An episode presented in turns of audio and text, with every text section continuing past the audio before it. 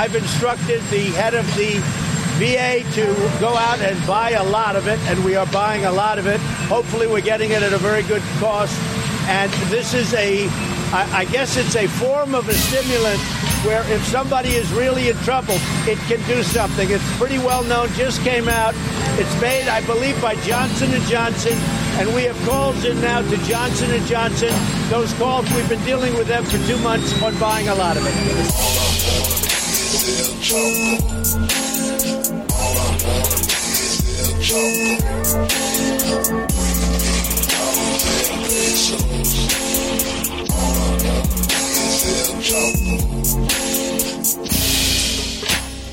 what's up? We're coming at you live from Providence Road, Vibeland.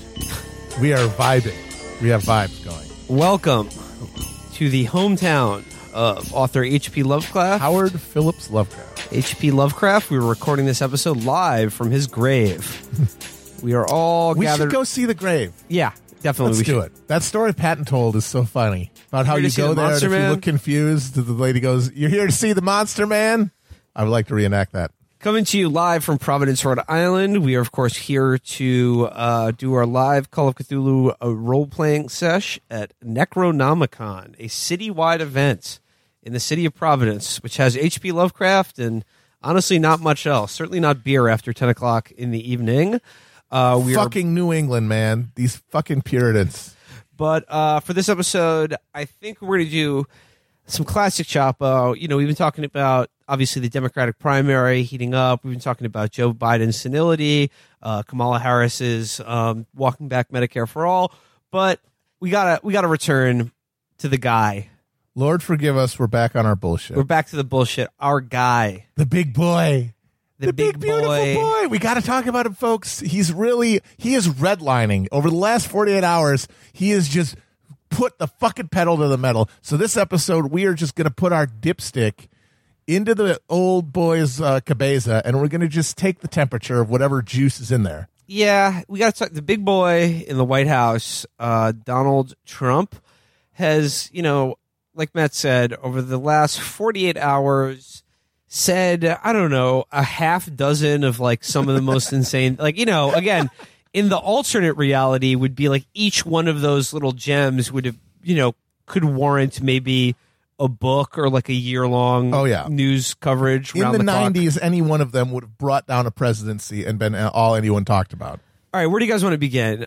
I would like to begin with um uh, the new experimental stimulant that he wants to give to the troops to stop them from killing themselves. Hell yes. So Donald Trump, um, you know, in the light of a friend's recent suicide, has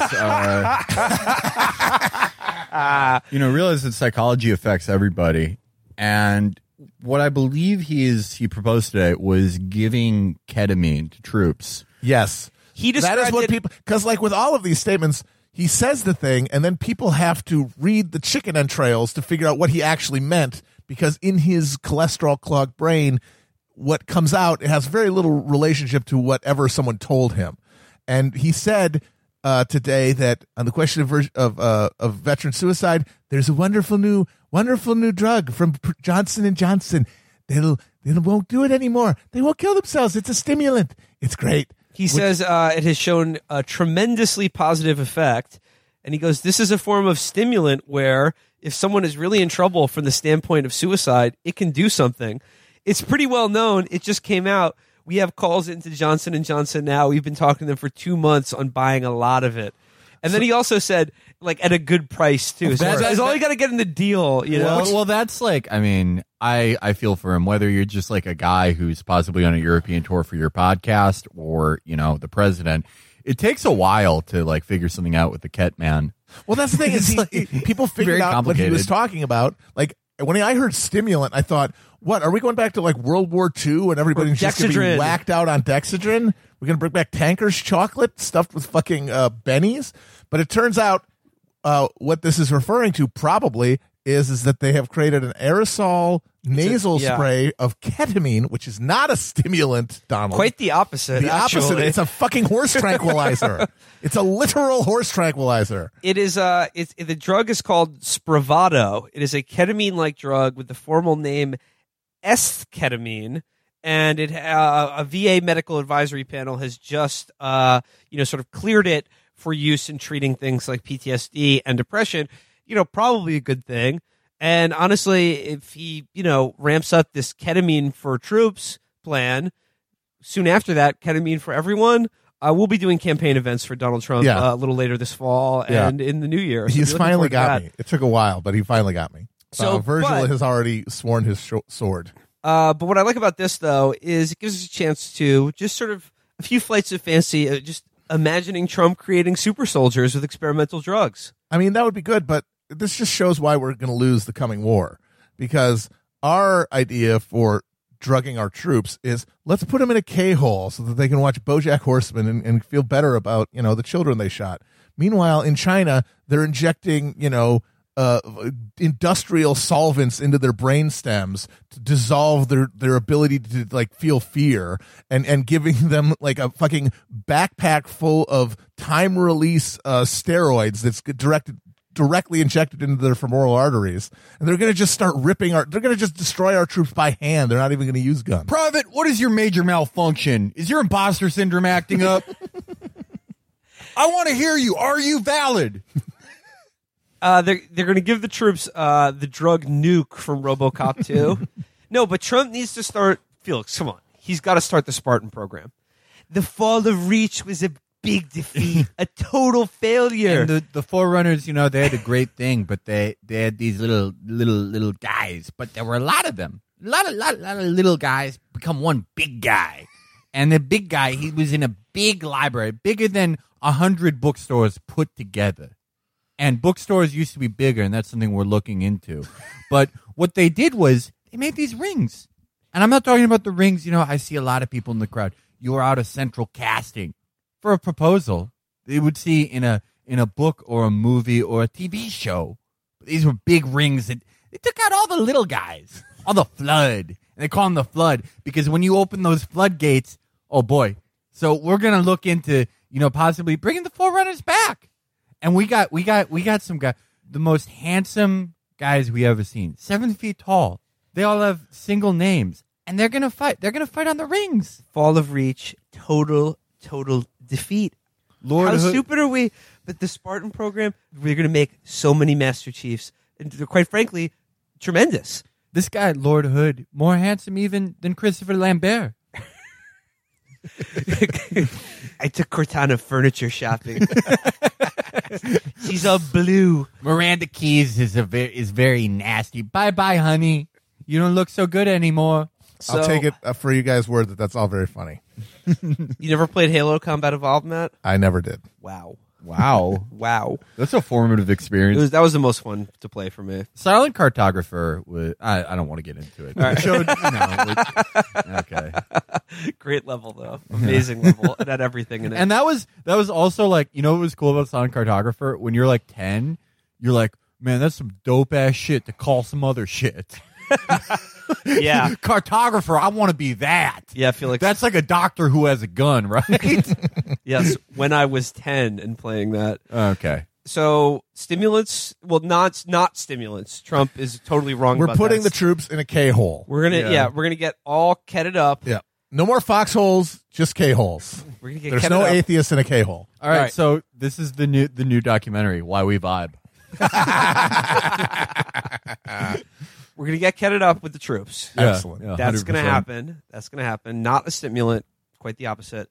Okay, next up, um, Trump has had Greenland on the brain. You know that like you know sort of continent-sized nothing at the top of the planet.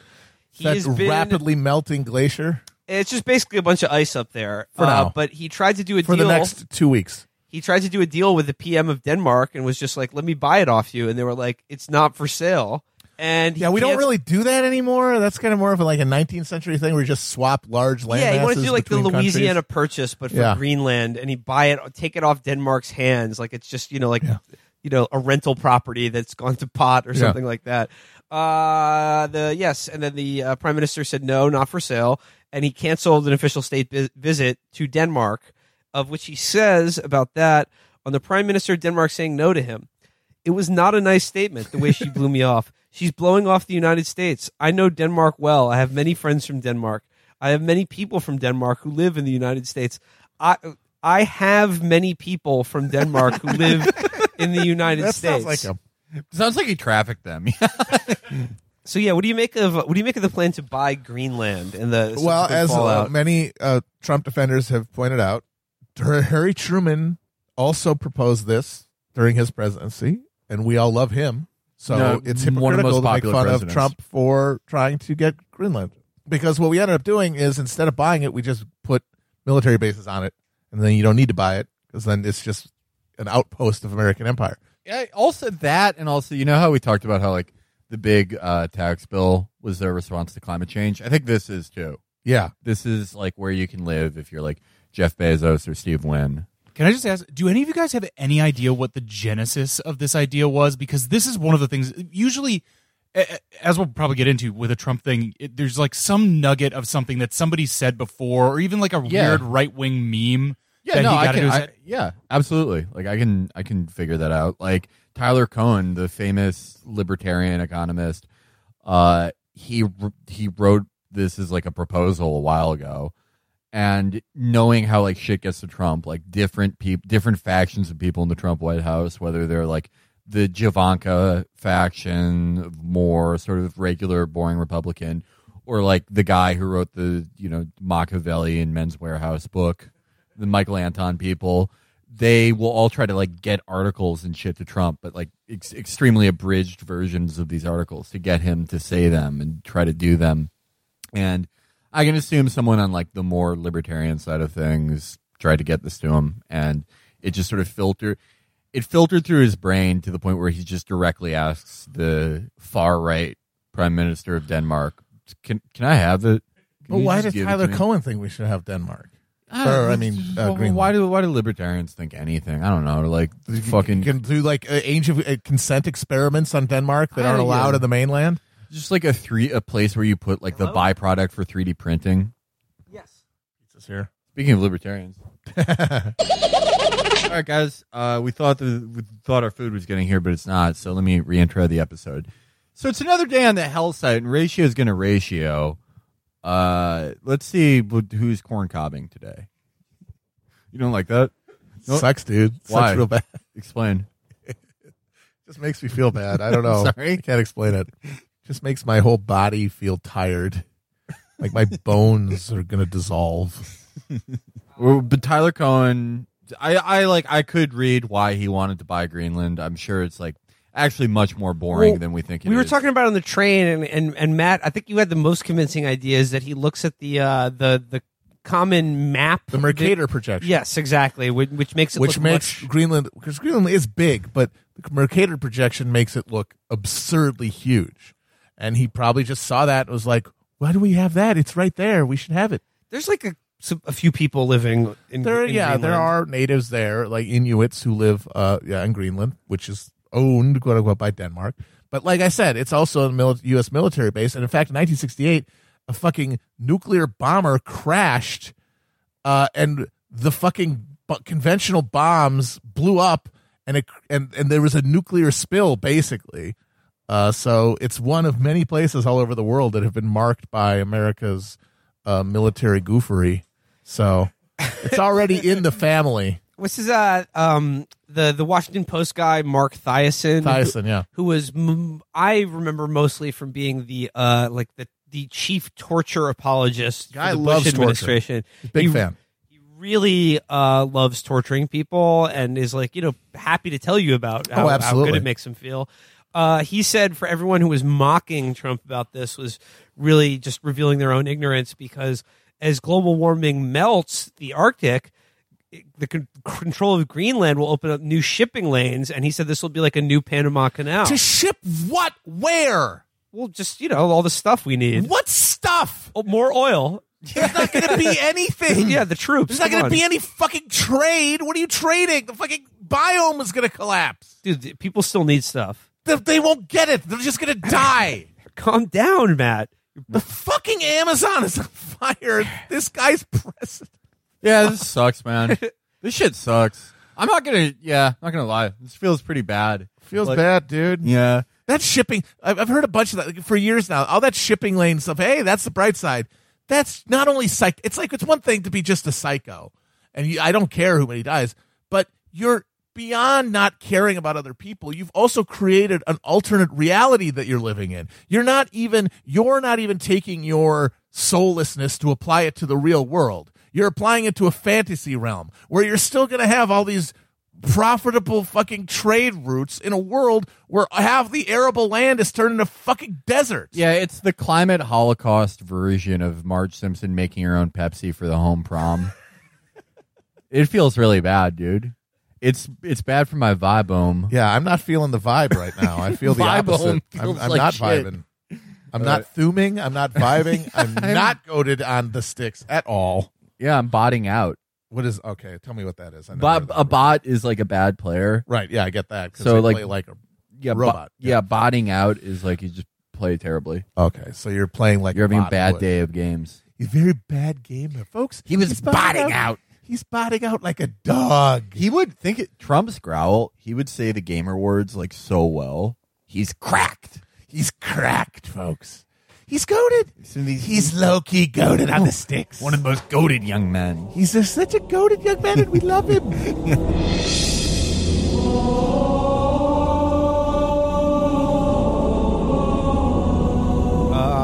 back again. Uh, quick shout out. Uh, thank you to the uh, woman on the train for recommending local favorite uh, Fellini's Pizzeria in Providence. But mostly thank you for. Uh, I give it eight and a half stars. Mostly thank you for uh, sitting next to us for near three hours, listening to us rave and rant n- vulgarly and nearly incoherently just about people we follow on Twitter we think are liars. Here's a hint. It's all if you're like if we follow you and you're nervous hearing this, it's you. It's 100% you. It's all of you. But yeah, like basically overheard a three hour Chapo episode that's uh, you know, the raw uncut dope and thought I'd like to help these young men uh, get a meal in Providence. Yeah, it's like And not like I'd like to call a social worker or the police right now. yeah, like literally every time I like taking the train's like my favorite way to travel. oh, it's the best. like a significant distance. It's the best. Even though it takes longer, it really it actually doesn't take that much longer because I mean you have to account for travel time to the airport, getting there early, et cetera, et cetera. Security. Yeah. Also, like airplanes are poison. They're bad for you. Everyone who yelled at the Wright brothers was correct. the, well, name one way the world has gotten better since airplanes. There's zero. Carbon footprint, very bad. Yeah, awful. Not- beloved, lovely, clean trains. So like I yeah, we love trains, but like yeah, every time we're on them, you get to like sit with your friends in a way you really don't on an airplane unless you're in uh, first class. But uh, even then, not really. But What?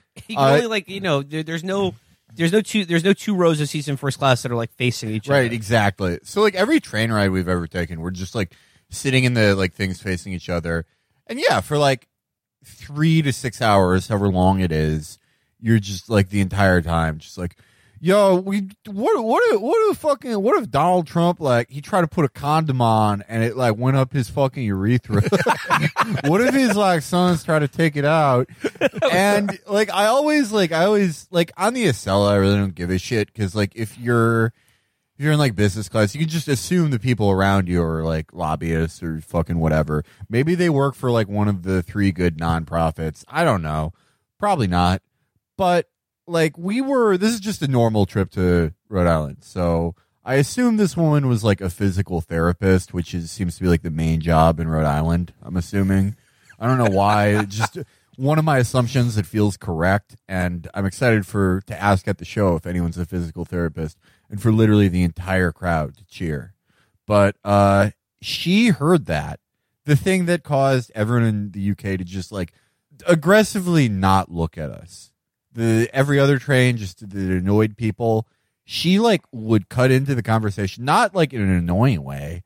Like she would contribute here and there, and she told us where to get pizza. So she either like enjoyed it or thought we were like just young men in need of immense guidance. guidance yes a guiding hand and yeah you know it's just like hearing us expound upon totally obscure twitter characters that i'm not even going to mention on Yeah, the show you don't even get to because like you don't need like this this is too premium i don't want to un- unleash the the hounds or hogs i don't want to blow these people up just like all of the, the the true gems the true the true, uh, yeah, the gemstones, if you will. If The you're a private rich- reserve. Yeah, if you're a rich investor and you and your friends want to pay like two hundred and fifty thousand dollars for an episode, we will come to your your house and do an episode about like a specific, you know, one or two very obscure people on Twitter that we we privately make fun of. So The- yeah, shout out to that woman. yeah. Uh, helpful on trans. Okay, back to uh, back to the dipstick. Uh, we're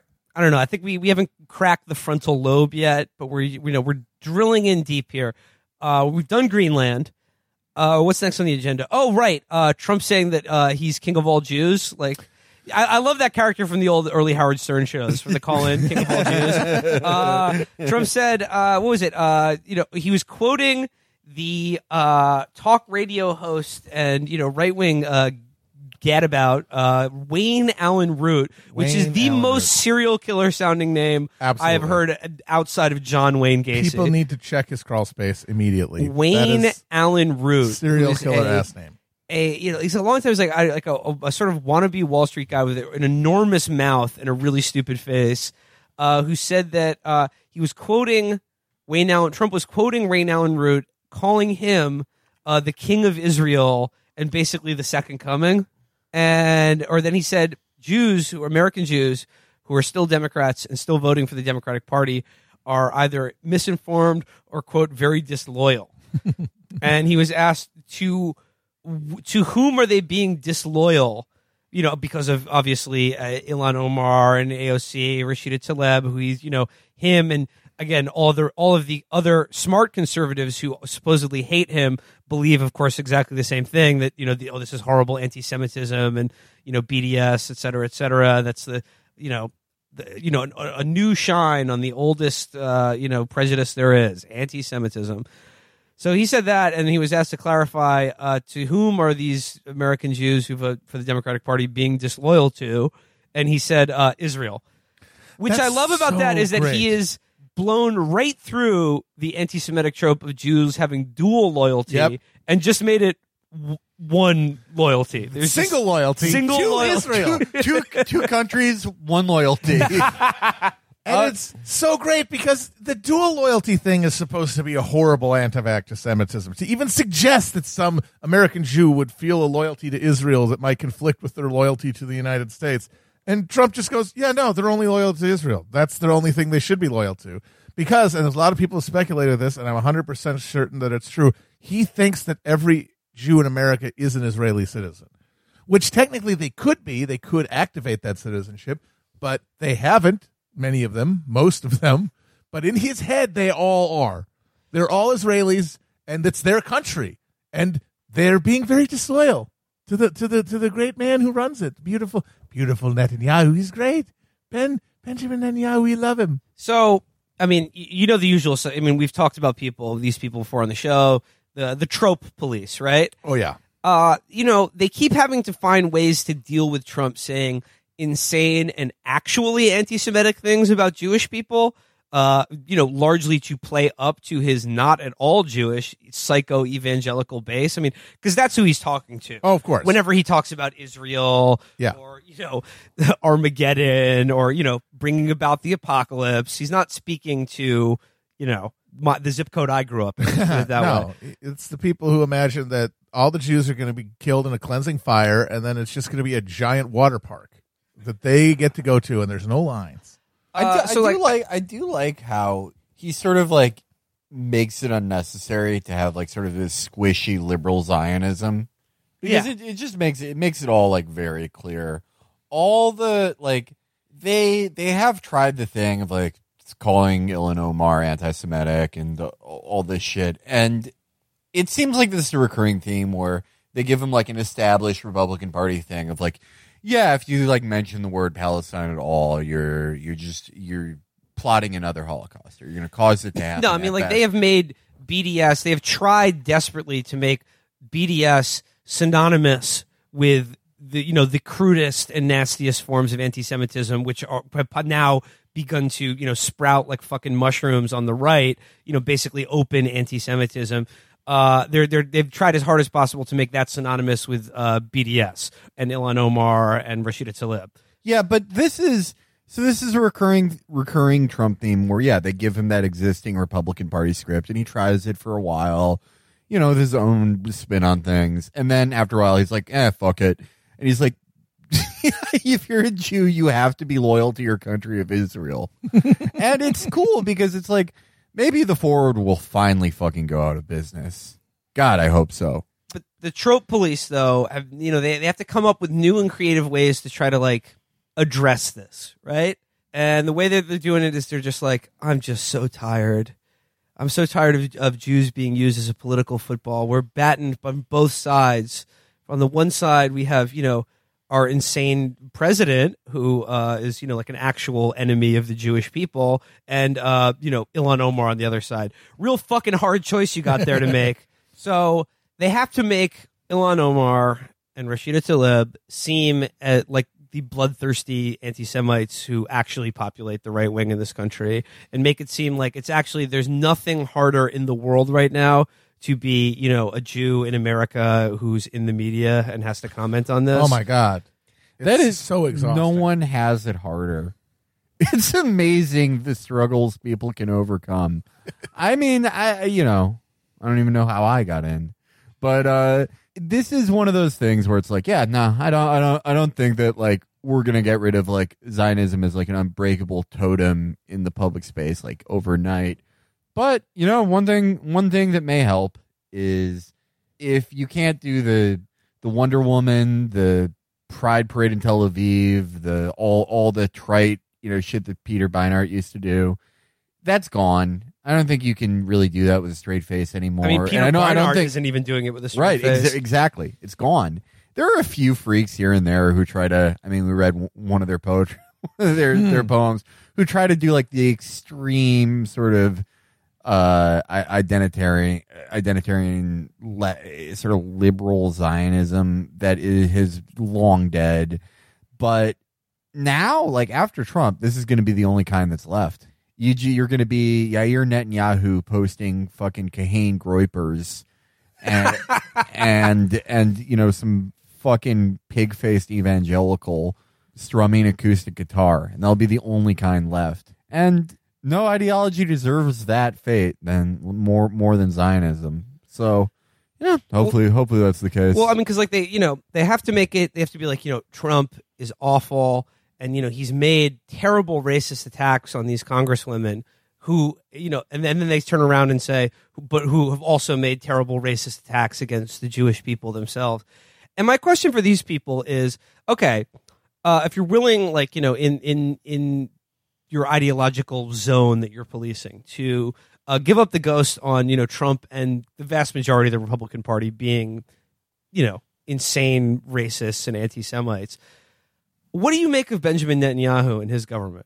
I saw at the Iowa State Fair, uh, wimp-boned reporter Ben Jacobs asked that question of Cory Booker. It was one of the questions he had, and Booker didn't answer it. Booker was just like, "I know that's a cute question or whatever, but you know, I'm not trying to play games. I'm just here to support our allies, like Israel." But I think it's a good question that should be asked to these people. What do you make of Netanyahu and his government? Is he a racist? He is a bad. He isn't a bad man, but I'm sure the guy who comes next will be better. So don't. wor- So just give it some time. Oh, well, right, actually, yeah, I mean, they- Net- Netanyahu's kind of been an out for these people because they're going to be like, well, you know, um, Netanyahu. You know, I obviously don't support Netanyahu, but I support what the opposition.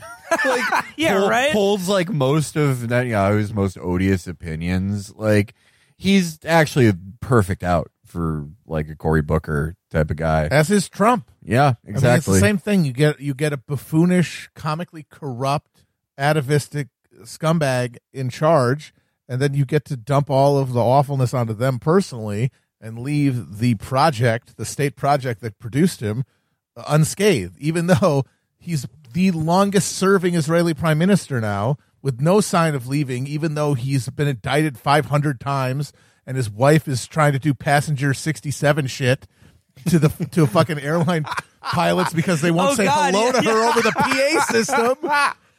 Uh, yeah, and they're just going to keep electing him because he does the thing because there is no cre- like and if he gets if he is ever if he leaves he will be replaced by somebody to his right by absolutely no one there is no left in Israel anymore because the project doesn't isn't reconcilable with with any kind of uh, leftist political movement, and so it's they're just going to keep moving to the right, and because when you're when you're fucking that committed to ethno states and and and and militant like religio fascism, there is there is no alternative, and it's only going to get worse. Uh, yeah, no, but, the, but particularly like there's no way out for the people who like yeah, as Felix as you said, like the people who are still holding out some vision of like liberal Zionism. There's that that's done now, so they're going to try That's to. like- you might you might as well just learn Klingon. they have like the same application. It's such horseshit. It's never gonna happen, pal. All right, so uh, Trump now declared himself savior of Israel and king of all Jews, who are also all is- Israelis. Folks, not only is he the uh, king of Jews, he's also the chosen one. We He put also- these things together. There's only one s- one explanation. He's the second coming, folks. or the Antichrist. He's the precious baby Jesus. I mean, a- as we know from you know the uh, the Doctor Reverend Timothy LaHaye, uh, the Antichrist will be a Jewish man. Trump's true. Trump. Oh, they always they always get the high profile jobs. And now I wonder Trump- whose fucking nephew he is to get to be the Antichrist. well, Jared What is are the Antichrist, is what I'm saying. uh, no, Trump did say, uh, "I'm the chosen one." At the at, at the press conference today, and by the way, uh, he was you know in the Rose Garden. Uh, the press assembled outside. Uh, another incredible standing technique from Trump. We were Oh, talking man. about he's like leaning forward at such an angle, like we said, it looks like he's on the bow of a ship. as Yeah. it's like Yeah. you know crashing into waves. He's Maybe off the fucking, coast of He's Greenland. Michael Jackson in the Smooth Criminal Yes. video. And I said, I think he uses the same sort of like steel reinforced shoes that Michael Jackson and his dancers did to do the smooth criminal lean. And, we all know moonwalk. why he does it. It's to disguise it. It's the same reason that His he gut. wears the giant long ties. It's to disguise his gut because in his mind he's not fat. Other people are fat and disgusting. But Like he him. told that guy in New Hampshire. Exactly. He was like, Even hey, though he's a big fat tub. So he leans forward so the gut is less visible. But today he was leaning, it was like a 45 degree angle. And when he, you consider how top heavy he is, I mean, no one, I don't think anyone has ever seen his leg. Or no, there's that picture of him playing tennis in the shorts. His Ooh. legs are just these very sad, stringy, pale things. How they're holding up his bulk at that angle without him falling over, I do not understand. It's a miracle. It's like how fucking bumblebees fly, even though physically it's not supposed to be possible. Yeah, like Trump is like he always like he used to like brag about his like athletic exploits more. He he famously said he was at one point the best baseball, Best player, player in New York. York. But like that actually is an amazing athletic feat. Yeah, Like, for a man be- his age and carriage. he- like I don't think like for an entire press conference, I don't think I could stand like that. And you add like sixty pounds of girth to the top, and at like yeah, how old is he now? 73. That's incredible. Yeah. That's incredible. He like I guess It's it- like how, you know, they say that mothers get superpowers to pull uh, cars off of their kids. He gets superpowers desi- in in his effort to not look fat. But that's the most amazing part is it doesn't even work because you just look at him and you're like, that fat guy's standing really weirdly. it doesn't hide it doesn't hide his head or anything. No, he just he just looks like a li- he just looks like a Macy's Thanksgiving float uh, per balloon who's like listing Yeah. to port. Like one of the guys holding like the left uh, wire dropped it. Oh fuck! And so the Pink Panther is crashing into Central Park West. All right, let's get to my favorite, my favorite one over the last couple days. I'm just going to read it. My proposal to the politically correct automobile companies would lower the average price of a car to consumers by more than three thousand dollars, while at the same time making cars substantially safer. Engines would run smoother. Very little impact on the environment. Foolish executives. So let's begin with the fr- the phrase politically correct automobile companies. Politically, cor- the PC auto industry in America. I well, a I lot of people were baffled by this, and I was absolutely floored because I was like, "Where did this even come from?" But he had a few other tweets since then later that clarified it, mm-hmm. and that's often the way it works. Yes. So we're able to piece together what he meant was he's talking about cafe standards. He's talking about the fact that even though he really wants to lower emission standards Was that, this where Felix Virgil used to work? for ve- for vehicles, he wants their articles. the company He's uh, trying to purchase the Diggler archive. he's it- it- I want to hear Pete Bahara's podcast. So of course, because he's a black pill, brain dead, uh, smog monster, like a villain from fucking Captain Planet episode. No, the FernGully uh, yeah, creature. he wants to uh, uh, get rid of the Obama era cafe standard so that we can all just choke to death even faster in in uh, in carbon monoxide. Uh, and or carbon dioxide and monoxide and all of them, all the carbons, folks. We love the carbon, don't we? I want to kiss it. So uh, these the, the Detroit automakers, he he kind of was assuming that we would love this. They'd be like, "Thank you, you're you're bringing the jobs back once again." But the problem for them is that California is one of the biggest uh, markets for automobiles in the United States, as it should be, uh, biggest state we have, and they have very stringent cafe standards, and they're not changing them. So it actually doesn't make sense for it. It, it doesn't help the auto industry to have those standards changed nationally because even if they did that and ignored the standards nationwide, it would mean they couldn't sell those cars in California.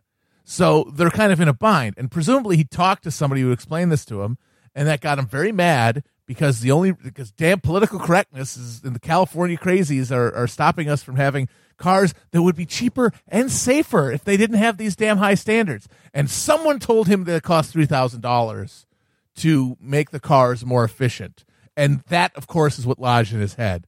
And so now he's thinking, I can just appeal to the people. Folks, don't you want to pay $3,000 less for your vehicle? It'll be amazing. We get the car. It's the 3000 le- 3000 less dollars. Don't you want that, folks?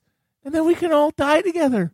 Uh, another follow up to this, he said, the legendary Henry Ford and Alfred P. Sloan, the founders of Ford Motor Company and General Motors, are quote rolling over. He put rolling over in quotation marks. For some amazing reason.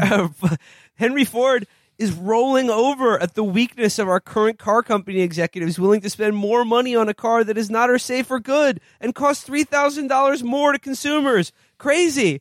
And what I like about that is um, uh, Henry Ford and his, uh, was it Dearborn Weekly, are certainly rolling over about uh, a few other things in American culture that I think we just talked about Yeah. uh, briefly on this show. Yeah, anti-Semitism on the left.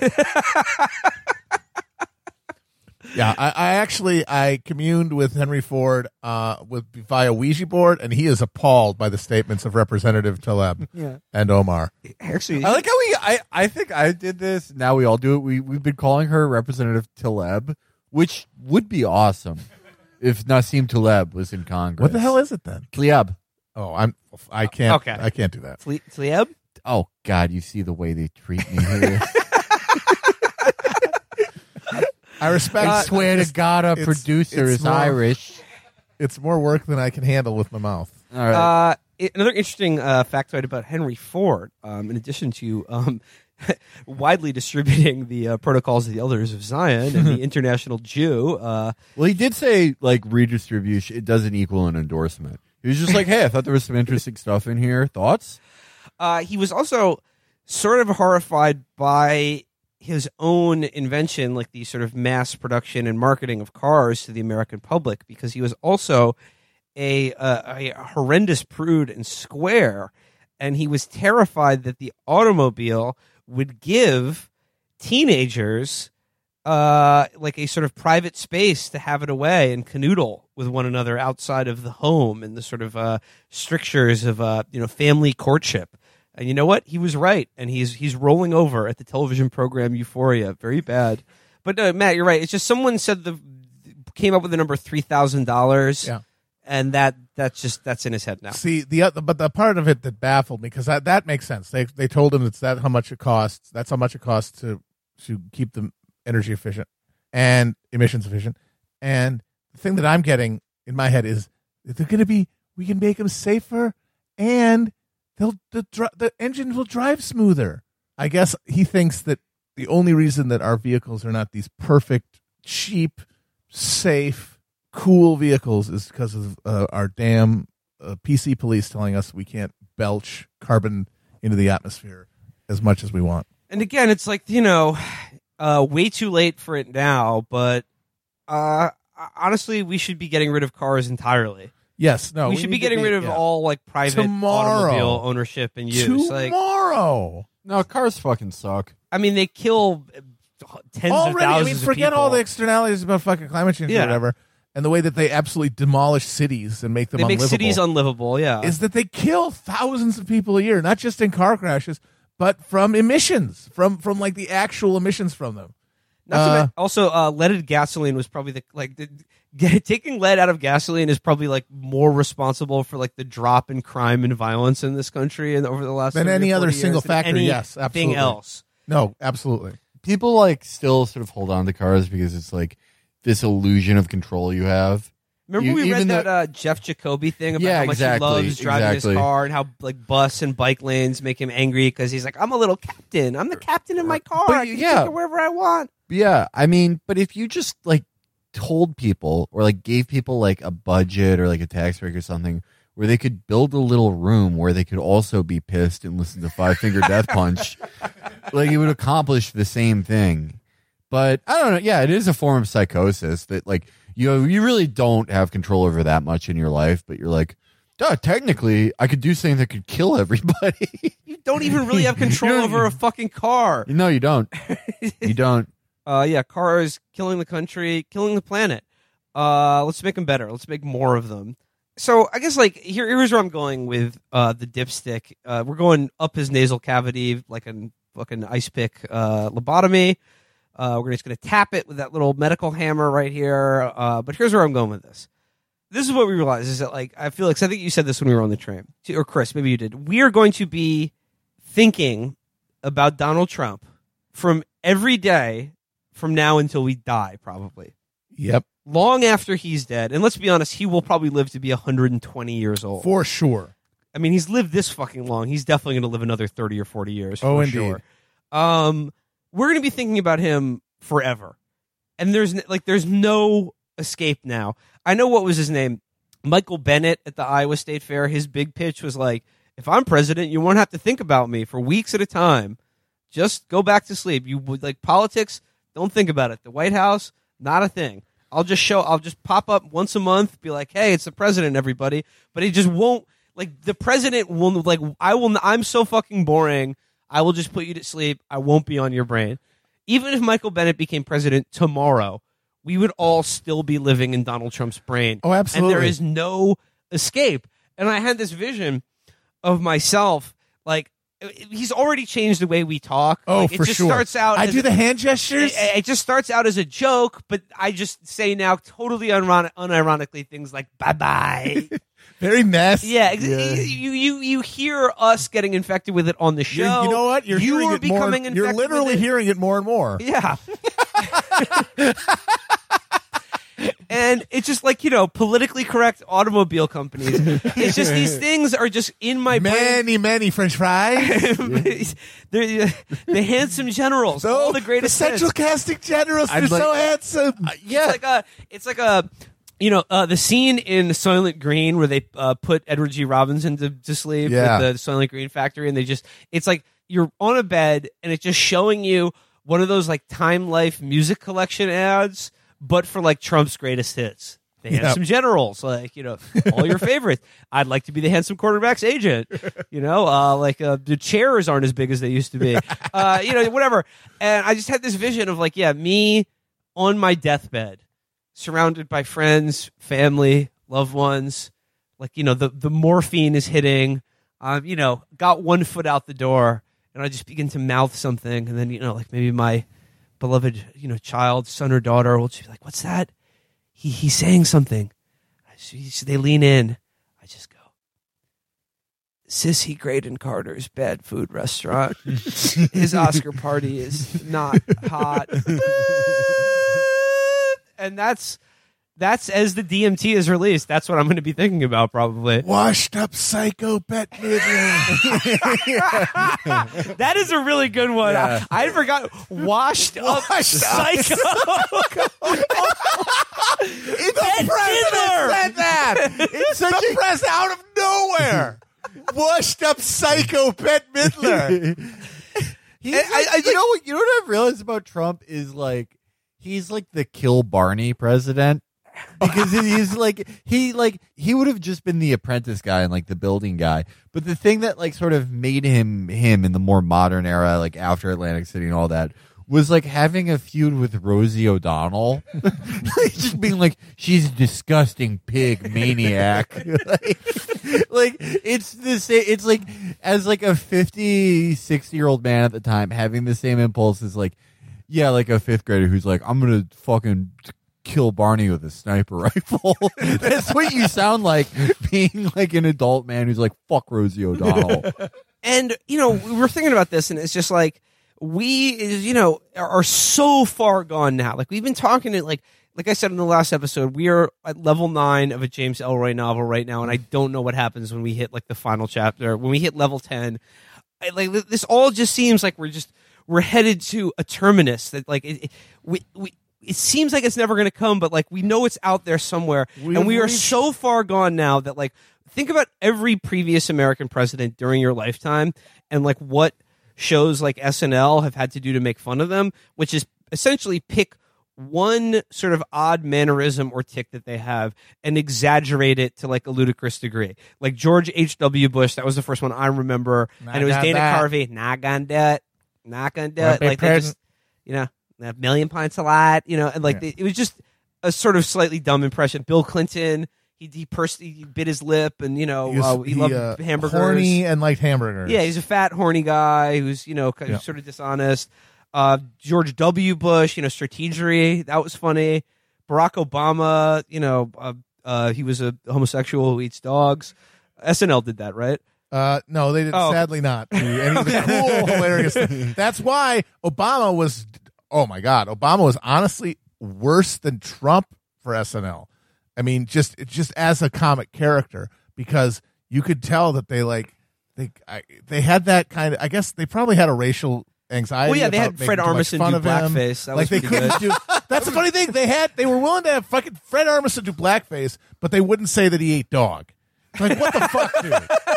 Just like go all the way instead of being uh, oh he's kind of a nerd or whatever the fuck. Or just like you know, like the the, the little the little scandals, like uh, George H. W. Bush uh, vomiting on the Japanese prime minister. That was pretty good. Or Lewinsky, or you know, any any of like the dumb little things. But like, just two again, it seems like it's ten thousand years ago that he's been president. But like, just every single thing, every these little moments that we've talked about or laughed about on the show, we don't realize like how far we've gone down into this like hyper normalized reality of like absolute absurdity and depravity.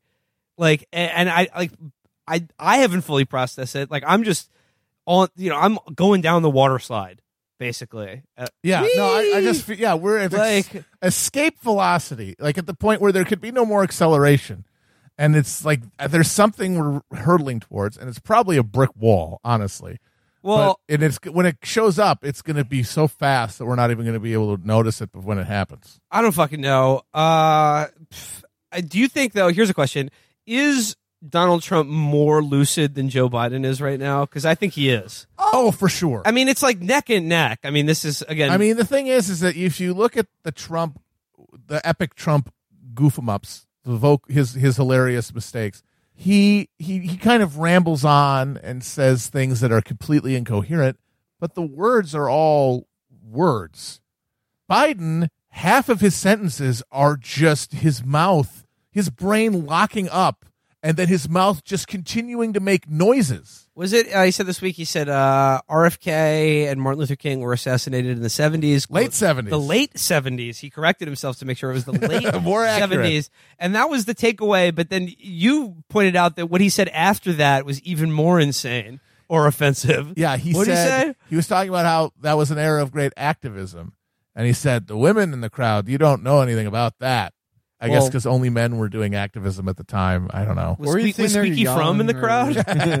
I yeah, I don't. It's tough. It's tough because like r- I do initially think Trump is edging him out in coherence, but because like he always like he knows where he wants to get to when he's talking, and Biden like he's sort of the verbal equivalent of wandering around your house or apartment looking for something and forgetting what you were looking Yes. for halfway through. yeah, But Trump, like, there are enough like we the, the another Trump thing that no one ever talks about that was fucking bizarre was when he was being interviewed by Ax- Axios and like somehow the his answer to whatever question about like tariffs or whatever was like, and I can be very nice or I can be really nasty if people are nasty to me. And his throat closed up like it was sounded like he was about to cry and he was rushed out of the room. and that was so fucking weird. Like there are enough like so fucking weird things like that that would go beyond just like stupidity. Like staring at the sun, that's just being a fucking idiot.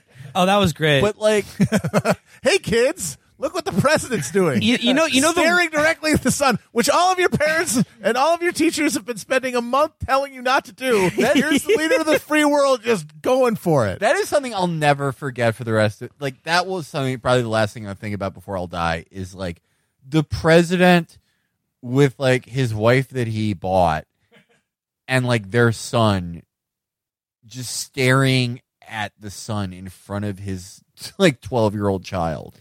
But One um, of the most insane fucking things I've ever seen. Melania and Barron did have the protective uh, glasses on, right? Yeah. The, the view, the viewfinders or Yeah, his twelve-year-old child had the glasses and, on. he just looked straight up, Yep. eyes open, just corneas radiant, just melted. he saw the black rainbow. yeah.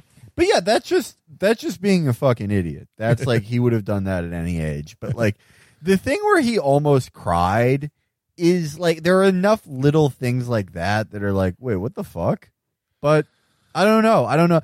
I feel like Biden has had so many thing has had so many speeches where he's saying something and he just fucking he eats shit trying to say the word.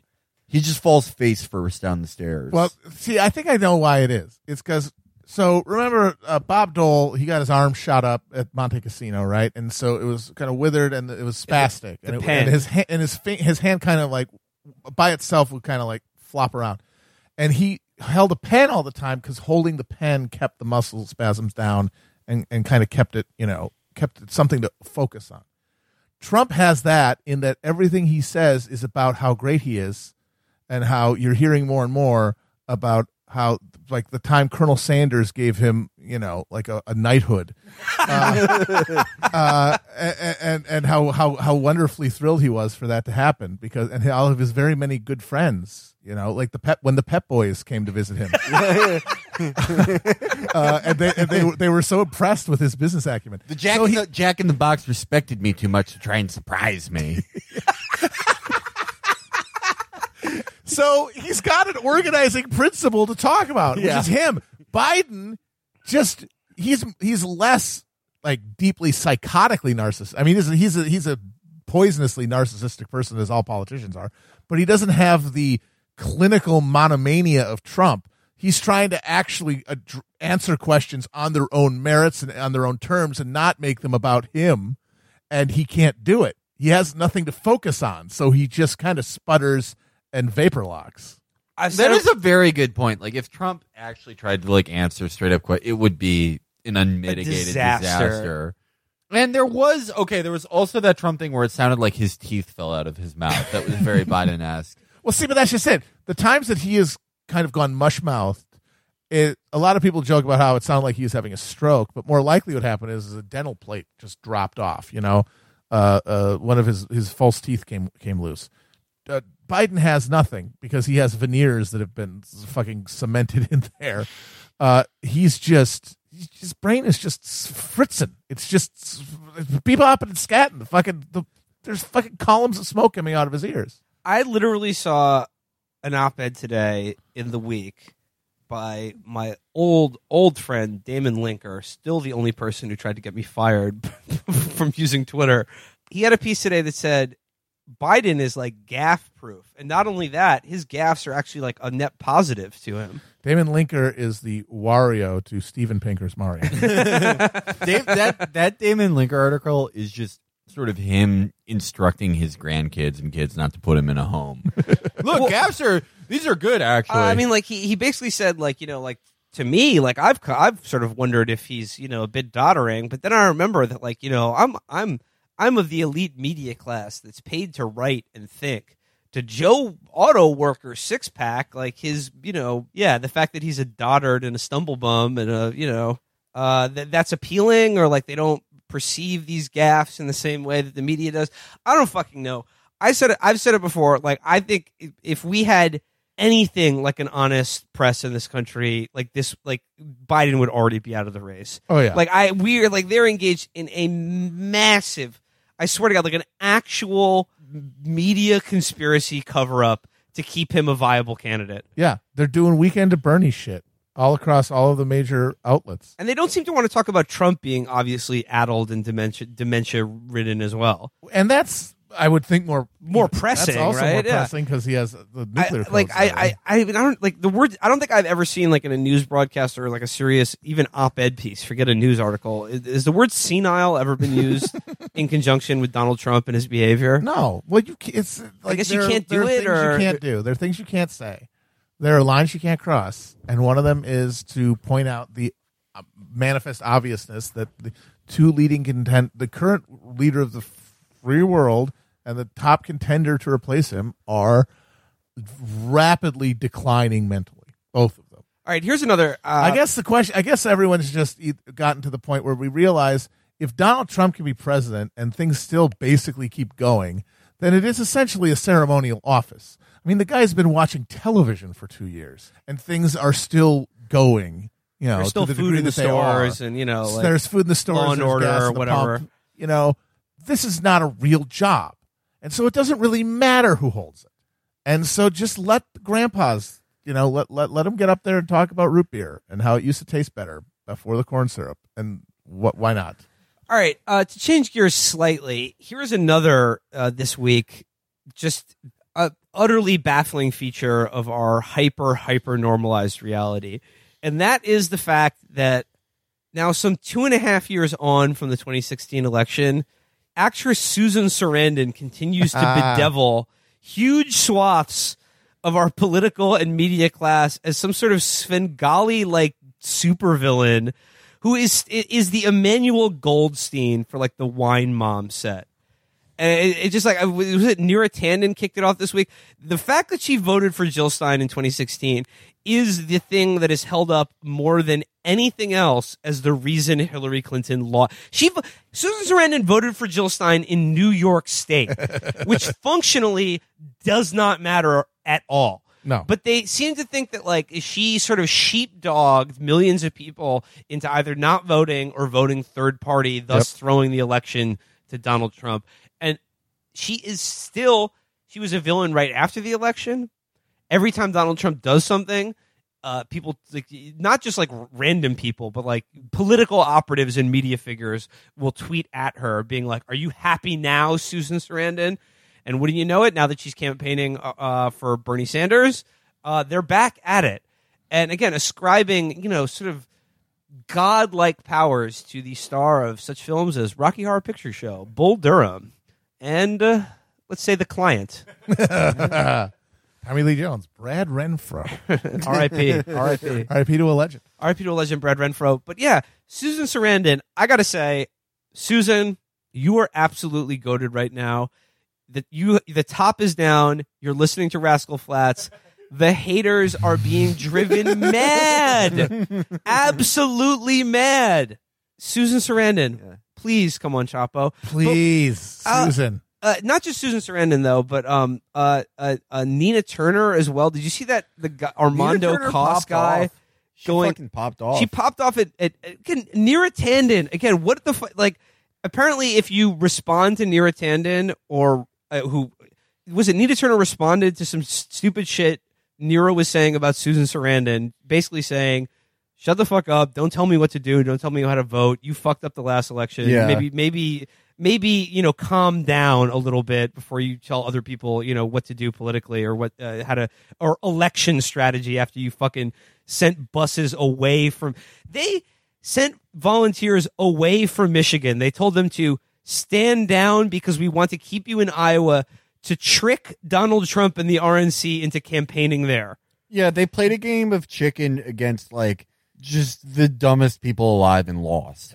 Uh, they also, I mean, let's not forget, they wanted to elevate Donald Trump because they thought he would be Oh, yeah. easier to beat. Not only did all of these people clear the decks for Hillary Clinton to be the nominee, they also Bill Clinton famously encouraged Donald Trump to get in the race because he was their hand-picked candidate to fucking run against. Ah, they got what they wanted. and they got what they wanted and now they have the fucking the the temerity the unmitigated the goal. unmitigated goal to lay this at the doorstep of Susan Sarandon, Look, beloved actress and ping pong entrepreneur, Susan Sarandon. when one of the Banger sisters tells you to vote third party, you have to do it. it is, it is absolutely fucking pathetic though that just thousands of people like i guess i've been for like a few months now i've been fascinated by the very like late 2000s early 2010 thing of like oh what if lemmy from motorhead gave aids to justin bieber like because it's just one of the lamest things out it's one of the lamest cultural phenomenons ever right like a bunch of like adult men who are like this this like teen pop singer who makes music for like teen girls is he's a fucking gay girl. I want to kill him. I want Ozzy Osbourne to fucking shoot him. And I it was like it's always been locked in my memory because it's like I, I alluded to the kill Barney thing because that's all that's something you do when you're in sixth grade because I don't know you think it's or you think it's like the pinnacle of sort of edginess and forbidden humor. And then you get older and you do, you know, let's fucking nuke Justin Bieber, the gay girl. and I sort of thought our culture was lacking for stuff like this, but we found we found this this phenomenon now for much older people. It's Susan Sarandon. It's the it's the same thing. Like this this actress who does not like, and there there are like there are many actors who command like sort of a almost cult of personality where people hinge on their every word word word. And Susan Sarandon is not one of those actors. She's a great you know famous actor, but she doesn't. There aren't people who like there aren't millions of people who live or die by what she commands. But just her independently voting third party in a state where it means less than fucking nothing is I don't even think they give a shit about that. She's just like become this symbol of everything that they hate. And it is one of the lamest fucking things I've ever seen. It's one of the biggest wastes of life and time I've ever seen. It sucks. Again, I know it's it like- sucks. It sucks. A lot of you have kids. This sucks. what do you what the fuck like she also doesn't give a shit. Well, she doesn't she d- does not appear to give the slightest shit about No, this. she's giving it back to all these Yeah. fucking zeros like Adam Pachinko machine and fucking uh, Zerlina Maxwell. Well, these, he's- these fucking losers. Well, Adam, Adam Pachinko was Pachinko- just like, I don't know what they thaw this bitch out every time a woman is running. And, and then she she responded. She she fucking got over him. She was like, Well, I'm not sure about cryotherapy, but I support Sanders because Medicare for all will cover vision, dental, you know, pediatrics or whatever. well, well, Pachinko is he's upset because after the Max Landis Me Too, he's uh, his film career is ended. Right too, yeah, not his canceled. film career is over. Fuck, man, though. But like, uh, but uh, okay. Did you see that Armando Kos thing? He's like one of the editors. he, fucking, he went at nutty. Daily Kos. at Daily Kos. By the way, Kos himself and the rest of the fucking cretins who run that place have made non-stop hay out of like the Bernie bro phenomenon and like oh they're harass you know harassing women for speak you know basically if you if people who say something stupid and then p- other people respond to you on Twitter or make fun of you that's you know harassment and violence. Search any of these people's Twitter accounts and the name Susan Sarandon or Nina Turner or Briahna Gray uh Bri- uh, Briahna Gray Joy uh, and you will see like they, like Armando was literally like, "What is Bernie Sanders paying you to fuck him, Nina Turner?" And it's just like, I'm sorry if we said you know publicly, um,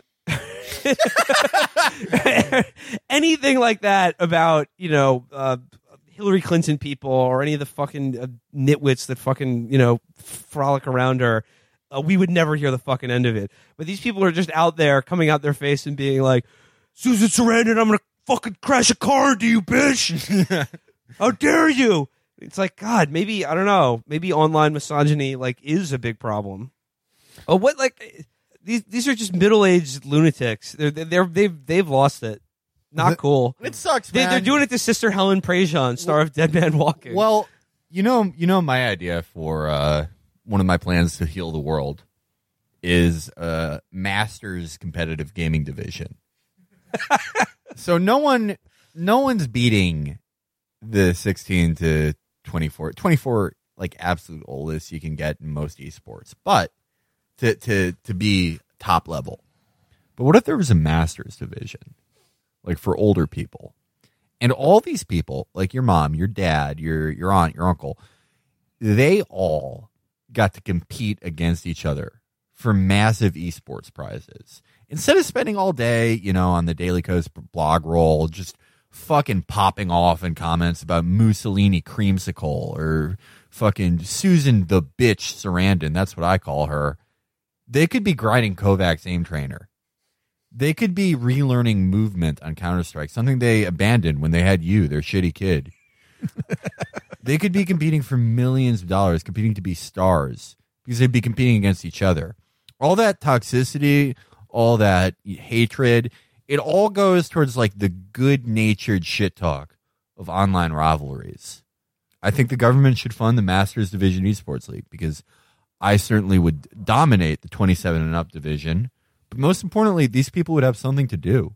We need to give these people fucking something to do because this sucks. This absolutely sucks. I hate is this. uh, Matt Bruenig, friend of the show, got this exactly right. Here is the response to the people talking about Susan Sarandon. Yes, she does have the power to sway millions of votes, either to a third party or just out of the voting booth entirely. It sucks, but that's reality. You know what? We don't live in a perfect world. There are no unicorns. So listen up, shit griddle. it's time to pull out in your big boy pants and save the frickin' world. Simply saying, I refuse to do what Susan Sarandon tells me to is bullshit, purity, politics, plain and simple. Do you want to beat Trump or not? there you go. If you nominate someone other than Bernie, Sarandon will use her, her witches of Eastwick powers to prevent millions of people from voting for that other person, and Trump will get reelected. That's going to happen no matter what. The only way to stop that is Make to sure- get Bernie to be the There nominee. We hear and this about- therefore, you don't have to like him. He might he might not have all the policy proposals that you would prefer. You may think Joe what? Biden is better on healthcare than Yeah. guess what? You still have to support him if you care about getting rid of Trump. Well, and, and and if they say no, never, well then I guess you don't care about getting rid of Trump because this is the thing. Uh, ever since the 2016, oh, Bernie threw the election to Trump. He didn't campaign hard enough for Hillary Clinton. He didn't do enough. He had made people stay home, and it's like you're right. He did. There are millions in his palm. The election what are you going to do about it? It's There's it- not. There's no you- way to just change that. if You're not, I mean, the the absurdity here is that these people seem to think if I yell at everybody on Twitter, I'm going to somehow badger them all into voting for the candidate. Well, but we saw that that didn't work in 2016. They listened to uh, Susan Sarandon way more than they're going to listen to you, which means you have to obey her. It's the only way. if you're terrified of you know a third party spoiler or people staying home because they're just fed up or been lied to by podcasts uh, actresses that were very popular in the 90s or you know bernie sanders himself then i'm sorry it's on you you have to make sure bernie sanders gets the nomination you may not like it but that's reality we don't live in a perfect world It's true. And you might say, oh, uh, Sarandon, you know what? She's less popular now than she was four years ago. The spell is broken. Guess what, motherfucker? She was on the Pickle Rick episode of Rick and Morty. Her powers are greater than they've ever been. So yeah, that's it. Susan, my life for yours. we are yours to command. We are calling our banners to support Susan. And if you don't, you know, you have pledged, you know, your your we are your liege lords. We are pledged now to Susan. And if you don't support Susan, you can do that. But we will, after we ride south, defeat Emperor Trump, create a new dynasty, the Sarandon Sanders dynasty. We will return home, burn you out of your holdfast, and hang you for an oathbreaker. I don't want to do that. I want to bring back Comic View. So let's be nice. 2020, let- everyone, let's be nice. Bring those vibes back. Let's bring the Vibes. vibes Bring those vibes back. Yeah. I feel them. I feel Oh, them give me- coming. I- I'm yeah, on an yeah, ocean of everyone's talking- vibes. I'm everyone's riding talking- on an ocean of vibes. Everyone's talking about a high turnout election. How about a vibes turnout election? Give me that um newly approved, newly VA advisory approved uh, ketamine nasal spray. I got you. yeah, let's do it. Let's do it. We're gonna zoot up right now. We're zooting. We're VA zooting. stands for Vibes Administration. Uh, seriously though, Susan, uh, if you're out there, please, Please, come on, come on the show. Come, Come on the show. Really want to hang out with you. We actually, hang we don't out. even have to record it up. Absolutely. We'll do the ketamine together. You guys, okay, this is pathetic. All right. You know, we have like drugs. Yeah, she can't. She can't get drugs.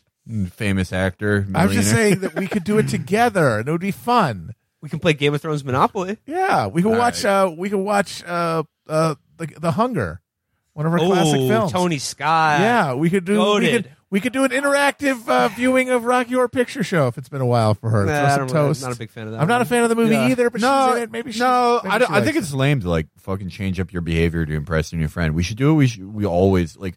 We should watch like one of the Seagal movies he made in Serbia. She's probably never seen, you know, The Mercenary. That's true. She yeah, probably yeah, hasn't. exactly. She's not seen the amazing. She's seen her twist. own movies. She's not seen the amazing twist at the end of The Perfect Weapon when you find out that there Yeah. are two Seagals. Yeah, she's never seen Seagal go. Your entire family hates you.